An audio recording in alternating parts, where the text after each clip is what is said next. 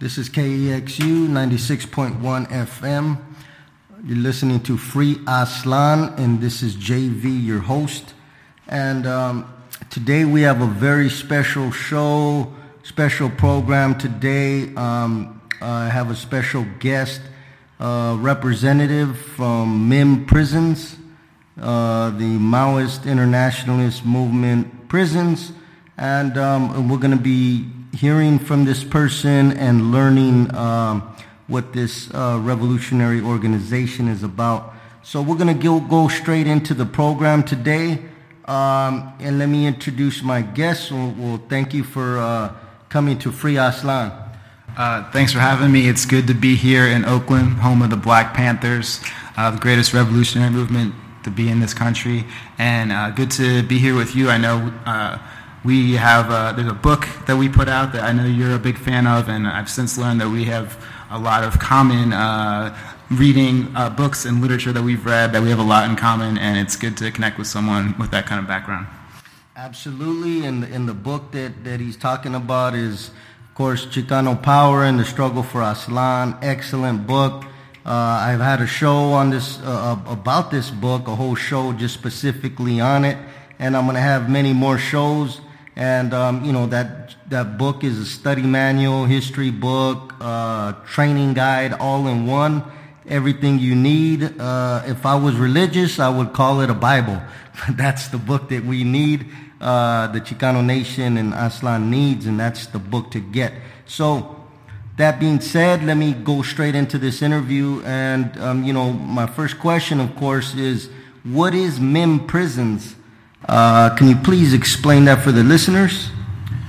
Sure, and I'm just going to read a couple sentences. We're the Maoist Internationalist Ministry of Prisons. We call ourselves MIM Prisons for short. We're a cell of revolutionaries serving the oppressed masses inside U.S. prisons, and we uphold the revolutionary communist ideology of Marxism, Leninism, Maoism, and work from the vantage point of the third world proletariat. Maoism is, for those who don't know, it's something that represents the ideology of Mao Zedong, who was a leader in socialist China.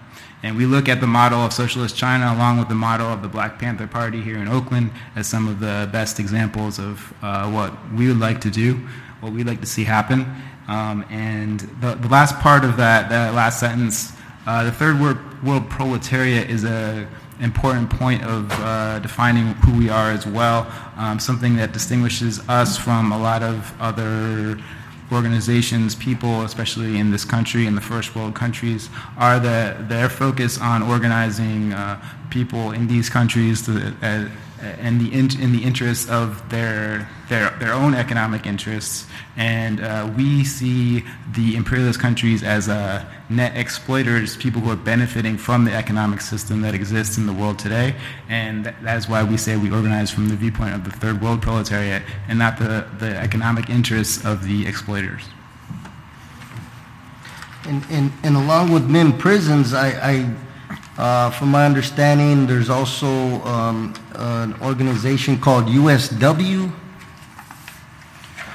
Yeah, and I'll read a couple sentences for them as well. United Struggle from Within is a mass organization led by MIM Prisons. It's for U.S. prisoners, and it is explicitly anti-imperialist and leading campaigns on behalf of U.S. prisoners in alliance with national liberation struggles in the United States and around the world. So our organization exists basically to support prisoner organizing in the United States, and USW is an organization for prisoners, made of prisoners. It actually predates our own organization, being part of the original MIM, which started in the 80s. Our organization is about a decade old, and we took on working with USW in our early days, And USW is it's part of a greater prison movement. We sometimes refer to a second wave of the prison movement, the first wave being that did coincide with the Black Panthers in the 60s and 70s when there was a strong, many strong national liberation movements in this country. But we've seen a rise in prison organizing that was symbolized or really symbolic of that was the California hunger strikes that took place in 2012 and afterwards, but there's been many other large-scale strikes in other states since then, and we hope to see that kind of organizing continue. And USW is a part of that movement, but it is the anti-imperialist wing. So it's people who are more attracted to the kind of politics that we promote and want to work closely with us. They work as part of USW. Yeah, and I gotta say, when I was in prison, that I've seen a lot of the work of USW, and in my opinion, USW in the newsletter Under Lock and Key was very instrumental with the hunger strike of 2011 and 2013 because it helped to get the word out and it actually helped to build the momentum that led to the hunger strikes, in my opinion, because this is what this newsletter and this organization does, is help prisoners to obtain tools, organizing tools that can be used for things like hunger strikes and other struggles. But let me go to this next question in terms of prison organizing. What are some of the issues prisoners are focusing on today? So since 2012, things in California have changed a lot. Those hunger strikes did a lot. It was an amazing show of unity of prisoners who were divided along national lines and lines of lumpen organizations for a common cause, which was principally to oppose the torture that was going on in long-term isolation SHU units. The outcome of that struggle was less than ideal in our minds, in that it did not abolish the SHU, but it did move a lot of people out of the SHU, and the focus of struggle today has shifted a bit. The hottest topic in our assessment in California right now is what they call the NDPFs. These are non-designated programming facilities. And just a quick background, in California, the prison population is divided. It's divided along different lumpen organizations, for one, but probably bigger than that is the divide that has evolved over the years between what is the general population and the SHU population on one side and the SNY special needs yards on the other side. The special needs yards originated, it's a form of protective custody, so people who were in danger of being hurt by other prisoners would be sent there. And one of the primary ways people originally went there was by giving up information on other prisoners. And so there was a very strong divide for that reason, and people in the general population as a rule would still look down upon people in those SNY yards. What's happened more recently, or even in, just going back some years, what started to happen is that the CDCR started to make it easier for people to go into SNY, and what we've seen more and more is that people who are going in there have not necessarily given up information, and we have a lot of good, strong comrades who are in SNY today, to the point that today CDCR says it's about 1/3 of the prison population in California is SNY.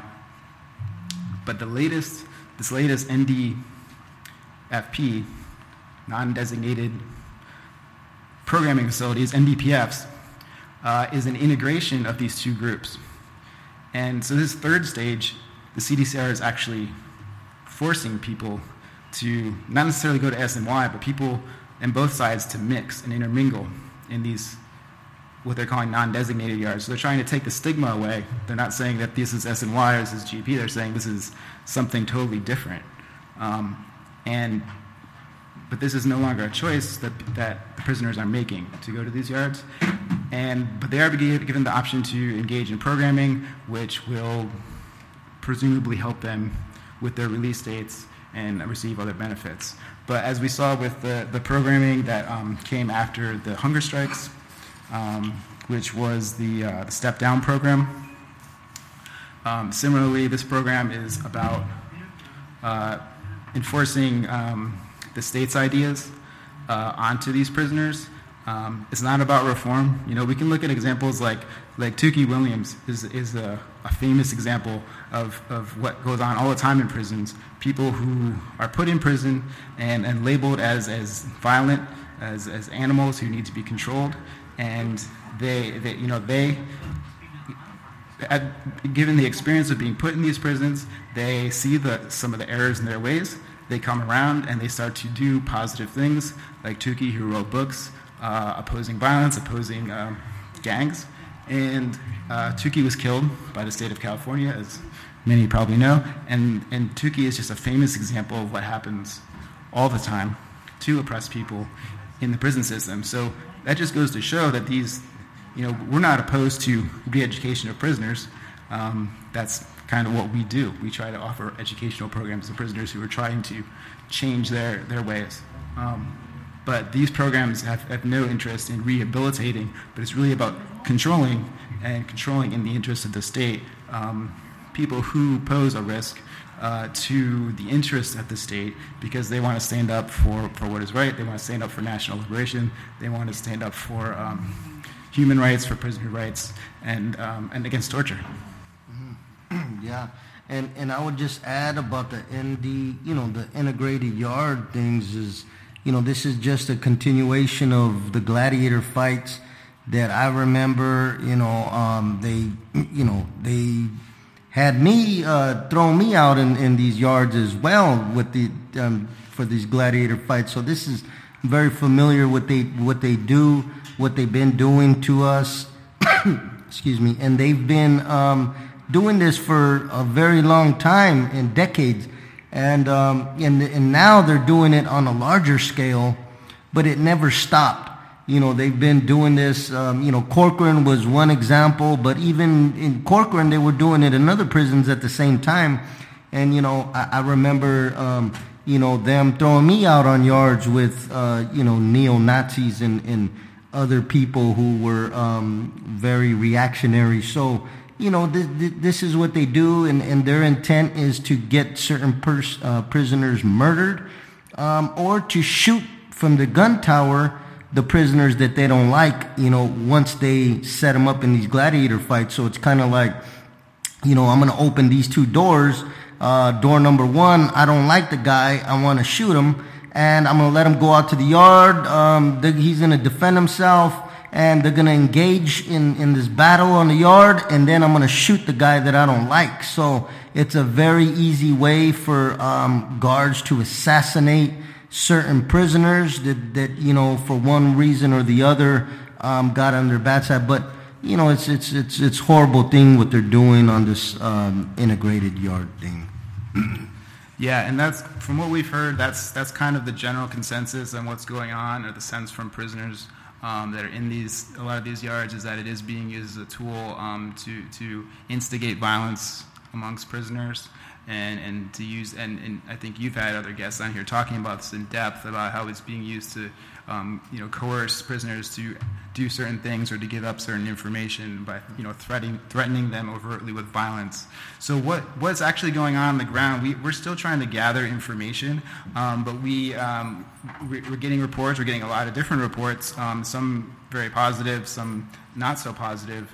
But we have comrades in USW on the grounds who are in a number of these facilities that are being integrated, and a number of longtime leaders in USW who are actively promoting what is called the United Front for Peace in Prisons, which was a project that was initiated some years ago, 6 or 7 years ago. We actually helped bring together a number of leaders from different lumpen organizations who came up with this program.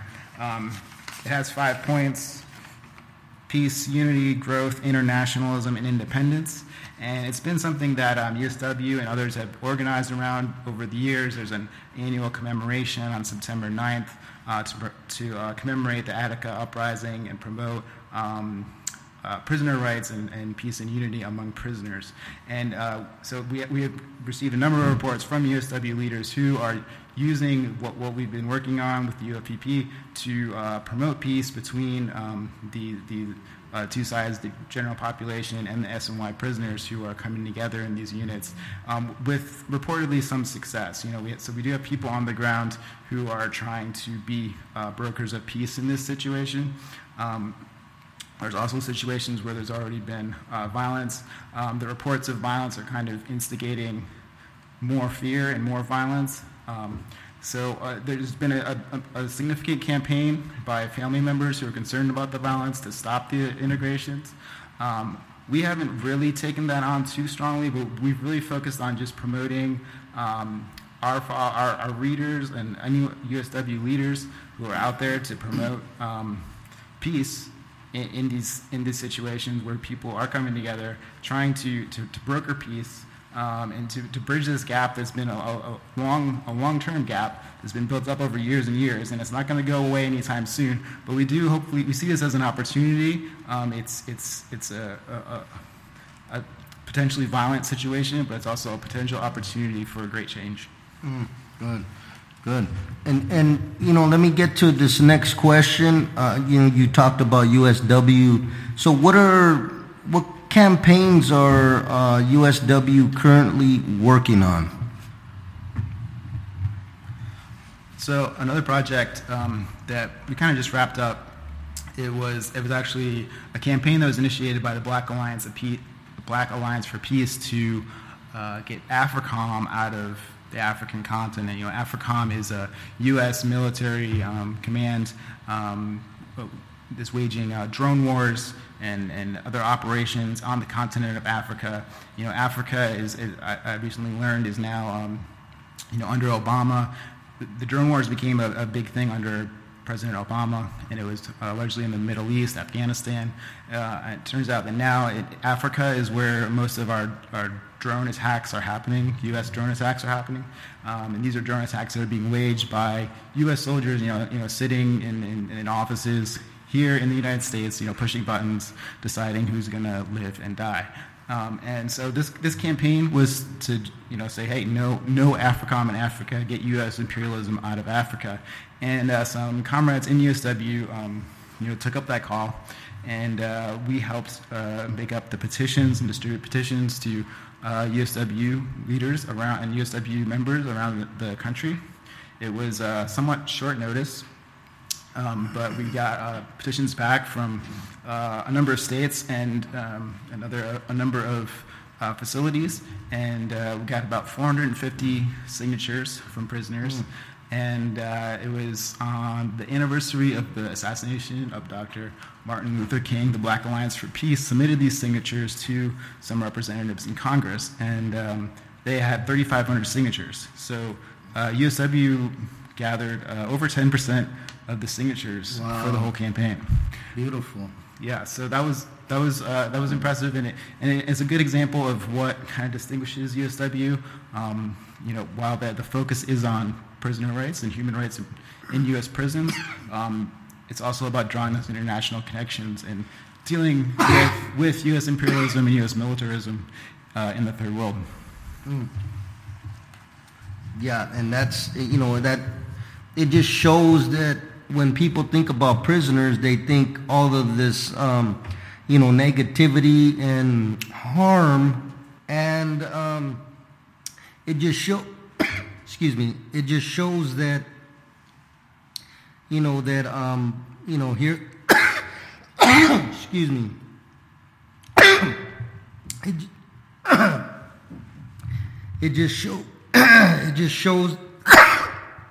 That these prisoners are looking outside of themselves, and not only in their own communities, not only in these false U.S. borders within the United Snakes, but they're also looking to other countries. I think that's an amazing example of rehabilitation. If that's not rehabilitation, I don't know what is. You know, when you know, prisoners are caring about people on the other side of the world, and I've never heard of any prison educational course or anything, you know, any GED program that got prisoners to not only think about people on the other side of the world, but to then take action and initiative and engage in a campaign to stop oppression on the other side of the world. So I think that's an amazing example in itself of USW and the work of MIM prisons in helping to educate, re-educate, and rehabilitate the people behind prison walls. But let me get to this next question, and it's let's talk about study groups. So, you know, I'm a participant of the study groups. You know, I learned so much about the world, about life, about my own behavior through the study groups of MIM prisons. And you know, MIM prisons and their study groups helped to transform my own life and my own ways of thinking. You know, as a lumpen prisoner with a whole history. Those of you, some of the listeners know me. Some of these listeners of Free Aslan have known me my whole life. They've known me since I was a teenager.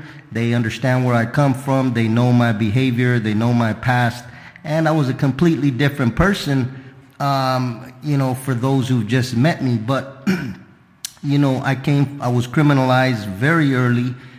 Before I was a teenager, I was criminalized. So, you know, I have a long lineage of, undergoing oppression in the U.S., and I understand what criminalization does in every single way you can think. So, and I have to say for myself, the study groups, help to develop my understanding of the world and of my place in history, my place within, for me, deriving from the Chicano Nation, it helped in my understanding of what real struggle was about, and so it was very, very helpful in my development, my personal development.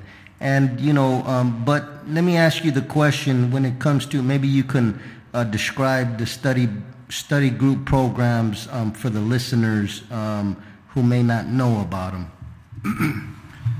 Yeah, so our study groups are one of the many independent institutions of the oppressed that we run, that we always need help with, we always need help coordinating, we always need help funding. And it is very central to our work. You know, a lot of the groups that came back with this petition signatures were groups that were built around the study group. You know, the study group is often a beginning point for comrades who are trying to get organized to do these positive things, and it's also it's an opportunity to reach people in a way that they might not necessarily be accessible in any other way. You know, these are people who wouldn't necessarily pick up these books on their own or pick up the literature on their own, but these the study groups that are going on within the prisons are ways for them to plug in, so we run study groups through the mail, of course, correspondence, courses. We provide the books and the materials for them. It's done on a work exchange basis. So, and comrades who are writing for the newsletter, who are doing art, who are leading the study groups, basically have get free access to any of the literature that we distribute, and we use these study groups to, help them on their journey of self-discovery, as you referred to, and it's not always easy for them. You know, there's censorship. There's also repression of these groups on the inside. And I should have mentioned earlier with the AFRICOM campaign too that it's not. It's all the signatures that they gathered. It's a little bit more impressive than maybe one of us going out in the streets and gathering those signatures. Because in one prison there was a lot of censorship by the staff who were removing the flyers for the AFCOM campaign. And another prison, a couple of comrades actually went to the hole for a month because of some racist comments that someone was making in response to the campaign, and an altercation that pursued after that. So, some of this stuff that seems fairly basic and simple, like organizing a study group or asking for petition signatures, can have, some dire consequences in this context. Absolutely, and I've seen a lot of the backlash. I mean, I remember them, not only withholding my mail, I remember them coming up to my door with the newsletter Under Lock and Key. I remember guards making comments of why I'm reading this revolutionary material, why I'm reading this communist material. I mean, I've heard almost everything you can hear from the guards, and then, some of the guards didn't like me for the material I would get. Sometimes they would crumble it up and then hand it to me after it had been balled up. You could tell it was balled up. Sometimes they'd hand me the newsletters with the footprint, with the boot print on it, like they stepped on it, and then they would give it to me. I've had these same guards, open the doors on me with other, reactionary prisoners, and and then just walk away. So I've had every kind of backlash you can think of, just from getting this material, just from learning, just from trying to develop politically, and as a result. And from their ignorance, the ignorance of the guards, they would react in so many different ways, withholding mail, throwing mail away, and it was horrible. And there was nothing I can do about it but continue to push forward, and appeal it. I would do lawsuits. I did lawsuits on the guards. I had, I write articles and have them published in various newsletters and newspapers on the oppression that they were, issuing out to not only me but other prisoners. So every time they got out of line, I would, react to them and make sure I did everything in my power to challenge that, and that's, of course, they didn't like that, but. I felt that it was very important that, censorship is horrible. And we're going to get into censorship right now, and I just want to say, the book program was excellent for me. I got a lot of political books. Anybody who has a loved one in prison, who has a friend, family member, somebody in prison, it's very important that they learn their history and culture and their politics, because the world revolves around politics. And I would highly recommend to get them linked up with MIM prisons, if anything, so that they can, utilize their Books to Prisoners program and to learn and rehabilitate and to re-educate themselves, and as a result to re-educate and rebuild their lives. But let me go on to censorship. So when it comes to censorship, I was going to ask you, why does MIM prisons have the most censorship problems? Because I know, being in there, I've seen that I would get maybe 12 different publications, all political revolutionary publications, and MIM prisons was the one that faced the harshest censorship. And I would have the guards, a lot of the other stuff I would get in, they would let it in, sometimes they wouldn't, but when it came to MIM prisons, they were very, very harsh and very restrictive with any of the material. They would come up to my door and show me the actual mailing or the newsletter, and they would say, you're not going to get this, and let me look at it through the door. So they would do all this, all this stuff when it came to MIM prisons. And, and so let me ask you, why do you think that is? Out of all the revolutionary groups, organizations that put out newsletters and stuff, why is it that they would censor and trip on MIM prisons more than any other publications? Why do you think that is? Well, I would say it's an indication that we're doing something right. While the prison guards aren't necessarily our primary target for criticism, our audience is largely prisoners, and they do end up being that target, especially when they do the ridiculous things that they do in response to our literature with censorship and repressing, very benign activities. But our political line, it does lead us to print things that other organizations that may call themselves communists and may call themselves Marxists wouldn't print.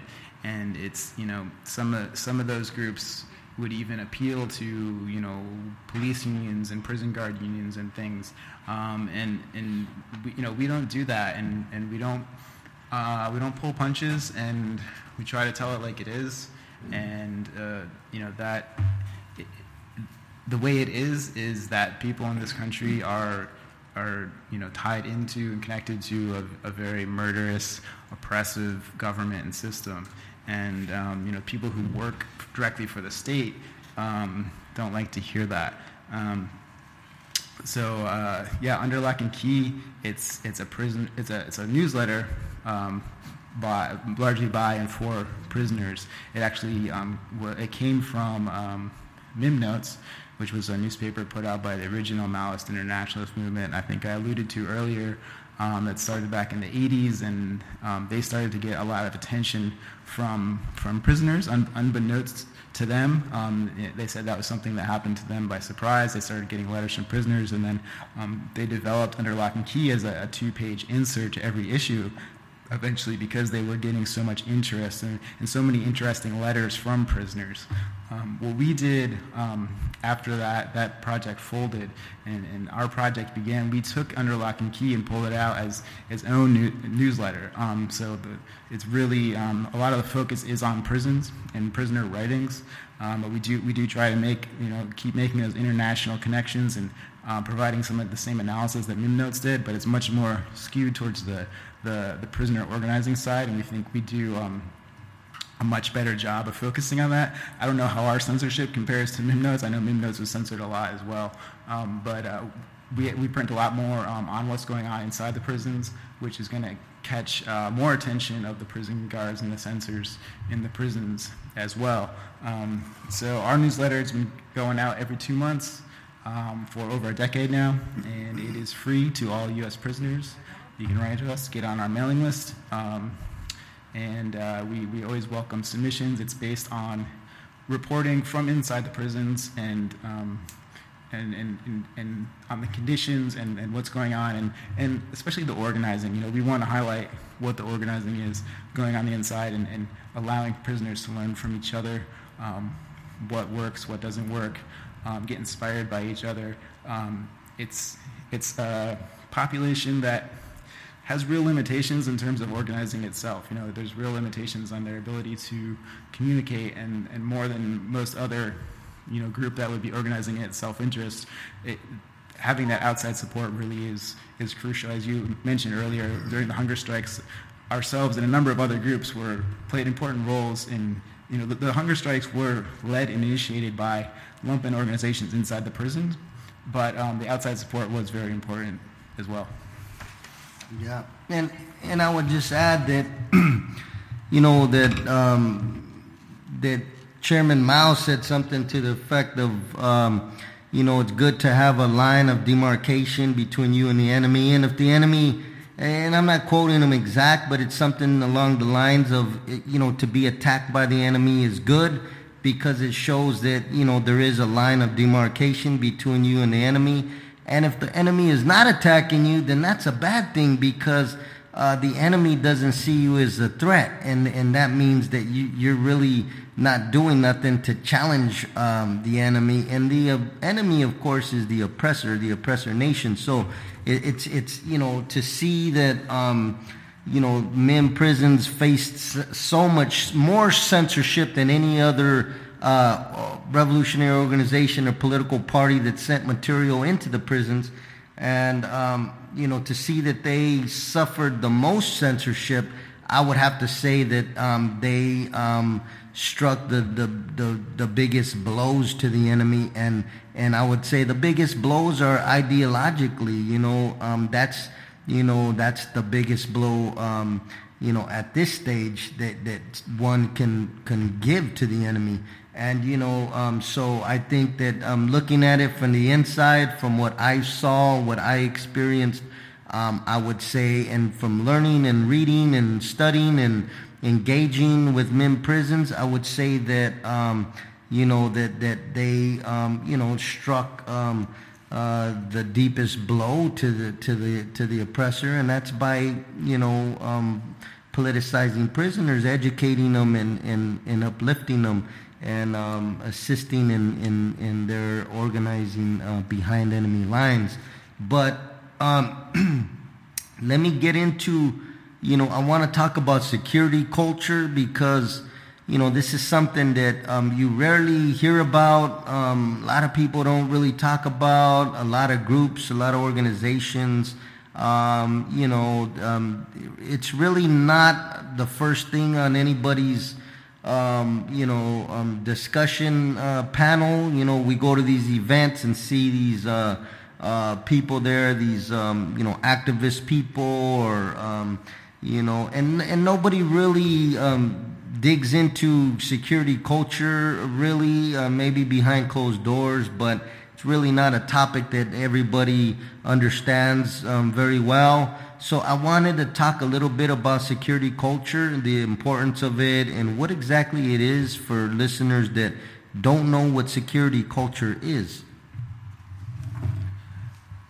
Yeah, I think there's a couple of reasons why that isn't such a popular topic in this country. You know, one is the privilege that we enjoy in this country. If you're not in prison, if you're a citizen, then, you know, for the vast majority of people, they never really interact with the state in a negative way.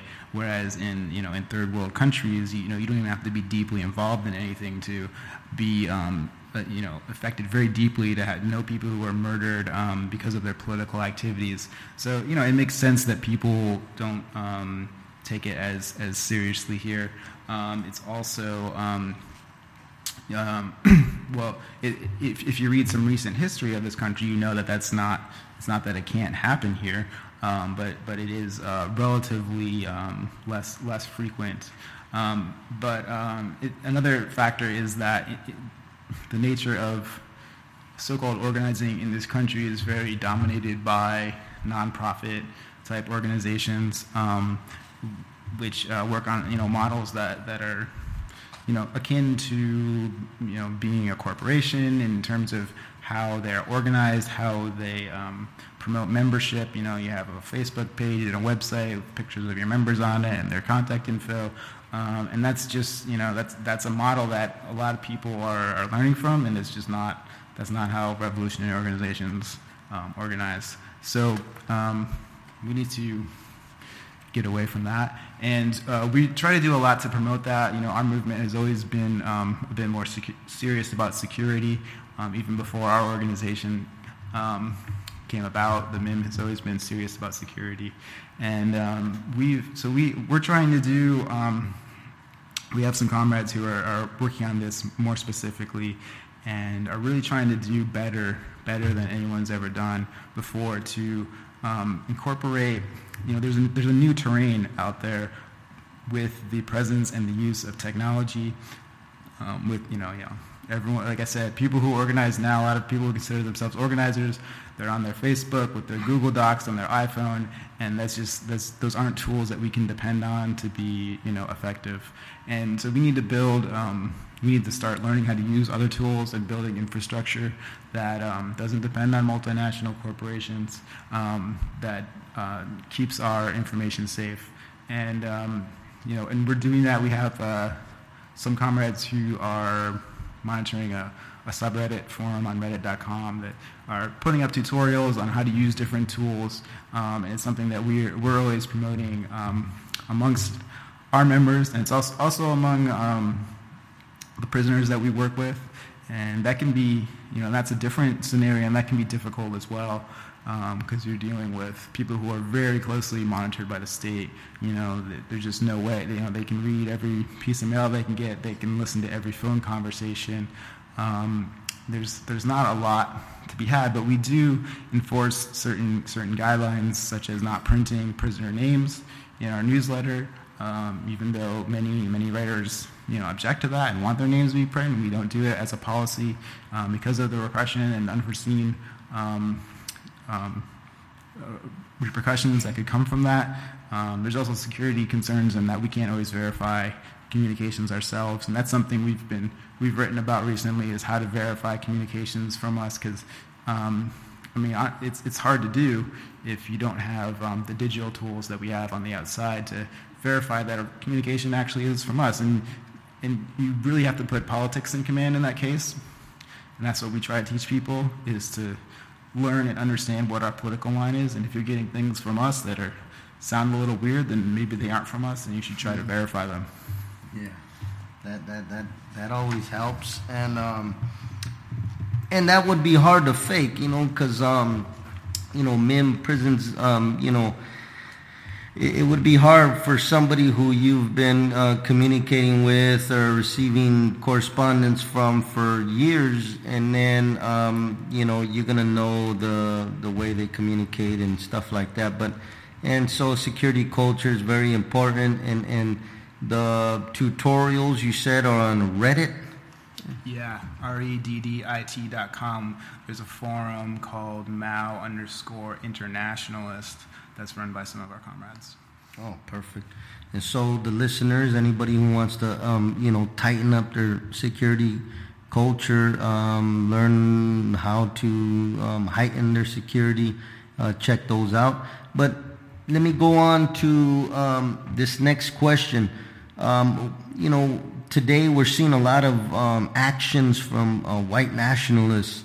We're seeing, they're doing this, they're doing that, they're organizing these events, they're, shooting up, everything, schools, churches, whatever whatever it may be. So all of this stuff is going on, and for some people, it seems like it's the same old, and for some others, it seems like, it's ramping up. In my opinion, I believe that, I know, like in the 1920s or so, the white nationalists, specifically the KKK, was very, they had tens of thousands, if not hundreds of thousands of members. They had a lot of members.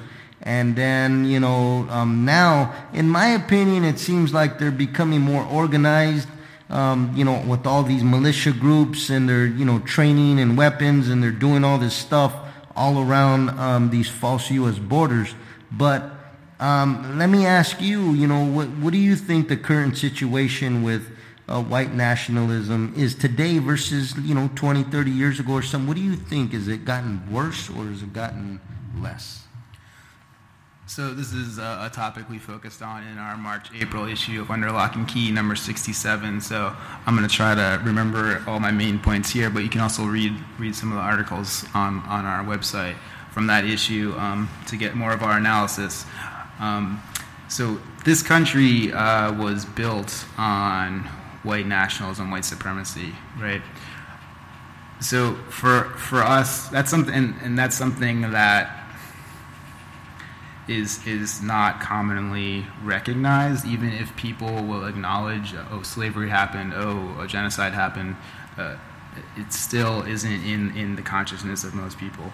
So for us, when we see a lot of these things, it doesn't seem that crazy or that new. We're hearing it. Since we've been doing what we do, we are always working with people who are experiencing overt racism, and that's always been present in this country. Now, at the same time, we do think things have changed. We have a generation of people who grew up with the first president they really knew of was Barack Obama, who was not nominally white, and also didn't say very many racist things. So for them to hear some of the things that someone like Donald Trump is saying is going to be a bit more jarring. So that shift is going to be important. But then we also see, as you asked about it, on the other side, there's the openly overt racists who seem to be getting more vocal and seem to be getting more organized. Now, for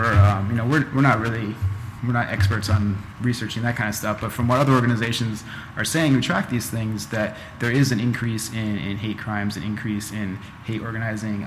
Some of the things that were in this issue that were really striking to me, in a 2017 poll, this was after the Charlottesville rally, those white nationalist rally. They did a poll, Washington Post and ABC News, and they found that 9% of Americans thought it was fine to hold neo-Nazi or white supremacist views. So that, that was kind of surprising to me. That's a lot of people. Similarly, in that year, there was a huge increase in traffic on a number of white nationalists, popular white nationalist websites, white supremacist websites, I should say. So there's definitely been a shift, but you also see similar increases in other election years. When Obama was elected, there were similar increases. So we, this whole discussion around fascism is very, it's timely. There's a lot going on that is interesting in that subject, but from our assessment, the dialogue that's happening right now is still a dialogue between the imperialists. Between the imperialists that are the overt racists and the imperialists that are not overt racists on how to manage the oppressed, whether we want to do it with overt racism or not. And that's been an age-old debate among the ruling class in this country. So it's really nothing new, but there is a president who's giving a lot of voice to the side that is in favor of the overt racist approach. And that could evolve. It certainly could evolve into something more extreme, at which point, a balance in power could take place where we would see it necessary to ally with the bourgeois democratic forces who are opposed to Trump. But at this point, we see it as mostly electoral politics at play. But rather than getting into that debate, we don't think we're in a fascist country right now, but we do think that there's more that we can be doing to address this rise in white nationalism. One of the the dominant or strong narrative that's occurring in somewhat mainstream media and in YouTube and places like that is there's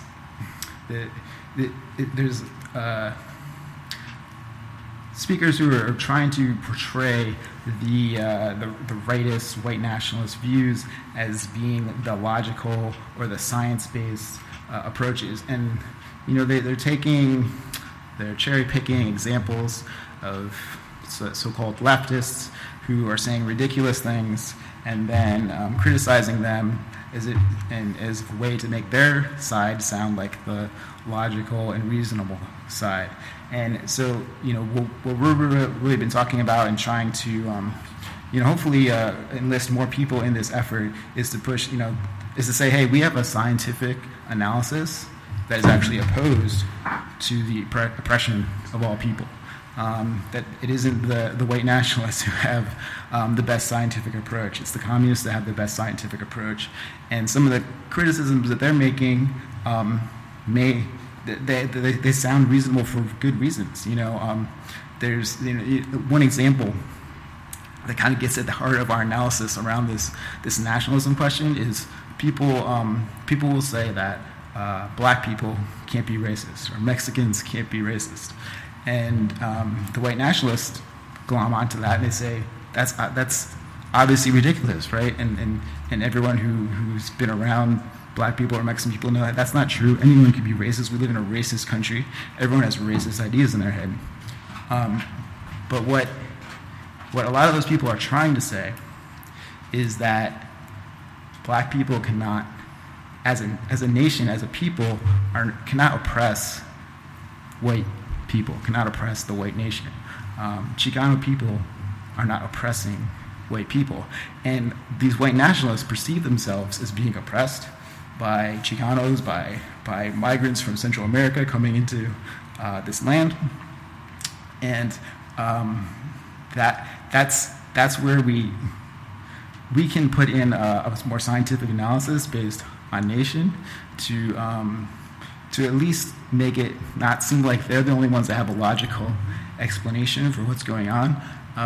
Because a lot of these people that have the racist kind of dialogue, that their thoughts aren't that far off, but they just use language that sounds kind of silly, and the white nationalists are able to portray them in a way, and skew their words sometimes in a way that makes them look like they understand the world better.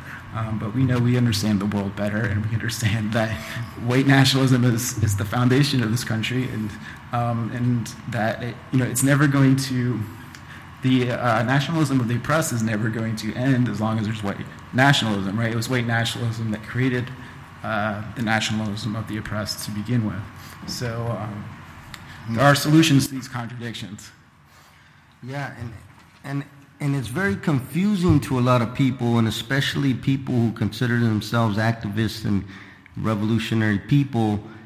Sometimes it's very confusing, and one of the things I see too that I always bump heads with people about too is the idea of the labor aristocracy. So that goes along with white nationalism, because a lot of white workers are just growing up in this kind of society, and growing up in, like you said, a racist country, a racist society, one filled with national oppression for brown and black people and others. And, to grow up like that and to have this certain privilege that you were born with, that, regardless of your economic status, you still had a certain privilege that brown and black people did not have. And to have that and to, suddenly become part of the unions or whatever, and to, even if you consider yourself an activist, sometimes people are blinded, I think, by the idea that they're not affected by white supremacy in America, and that even spills into the workforce, and unfortunately everybody is touched by white supremacy. Even the workers, even those who may consider themselves activists, there is still something that they are touched with, and certain people are privileged just from growing up in these false U.S. borders. So that's something that I've talked to, I've debated with people about it, even people that I thought were very politically educated, and it's something that remains an obstacle, I believe, until people can get over that there's going to be a lot of problems in organizing and moving forward in a major way in these false U.S. borders. But let me go on to the next question. What are some of the future projects? I know MIM Prisons has a lot of stuff going on, and you don't want to talk about everything, but maybe one or two. What is something that MIM Prisons, a project that's in the works that you would like to talk about? One of the bigger goals we've set for ourselves is to make Under Lock and Key a monthly newsletter. To date, for a decade, it's been every 2 months, and we don't think that frequency does enough to serve one of the main purposes, which is to send communiques to prisoners about what is going on the ground, and to share that information. in a way that they can organize around. Part of, so we're looking at this in a number of different ways, changing, maybe rebranding, changing the format, working with other partners. But for those who are listening, who like our work, you know, the easiest thing you can do is become a distributor. We're looking for people who can fund small amounts of money and regularly receive a stack of the newsletter in the mail and distribute it locally. Or if you just want to fund, that's great too. But we want to get it out on the streets more as part of this expansion program. So that's one of the big things that we're working on right now. Oh, that's beautiful. And, you know, I'd just like to say that, you know, that would be a beautiful project. I know how much that it would affect, people, oppressed people, and these false U.S. borders on both sides of the prison walls. And, you know, I just think that everything that MIM Prisons does is just... it's wonderful. It just transforms. I've seen it transform so many people's lives, and I hope that people will support it, continue to support it, and new people find ways to support what's occurring in these projects that MIM Prisons has. And we're coming up. We have a few more minutes, but you know, I just want to say that you know, when it comes to Aslan and the Chicano Nation, you know, I can't think of any other ideology than Maoism that will allow the Chicano Nation to reach liberation. And you know, and I just think that that it's very important that people find ways to connect with you know, MIM Prisons and to do their own research as well, to learn, to educate, and to organize their communities and find ways to push the movement forward. And whichever way you're struggling, you know, people behind the walls, you have some people in the prisons listening to Free Aslan, and they love Free Aslan. And, you know, Free Aslan is the voice of all Aslan, even the prisoners, because a lot of groups and organizations, they focus on people out here, but the prisoners, you know, those are our frontline soldiers. And these are the people who are going to be on the front lines, you know, doing it. So, you know, when it comes down, when everything comes down, the people in the barrios are going to be the ones on the front line, the prisoners, ex-prisoners. These are people who struggled against the oppressor nation their whole lives. They know what resistance looks like. They may not be politicized, but you know, every day more and more people are becoming educated, re-educated, and that's going to change. And the oppressor nation understands this. This is why they're making certain changes in the prisons. This is why they opened up the SHUs. They seen that people in the SHUs were becoming organized, resisting, educating, becoming politicized, and so now they just scattered everybody outside the SHUs, because that's the worst fear, is the schools turning into liberation schools, the prisons and the SHUs turning into liberation schools. So, you know, before we go, we got about 1 minute. How can people get involved in MIM Prisons?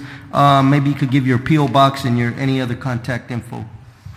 Yeah, so I would say right now is a really good time to get involved. Other than the newsletter expansion, we are doing a lot to work on building infrastructure and inroads for people to get involved and trying to launch some parallel projects beyond just prison work, beyond our organization. So get in touch with us. We're online. Our website is prisoncensorship.info.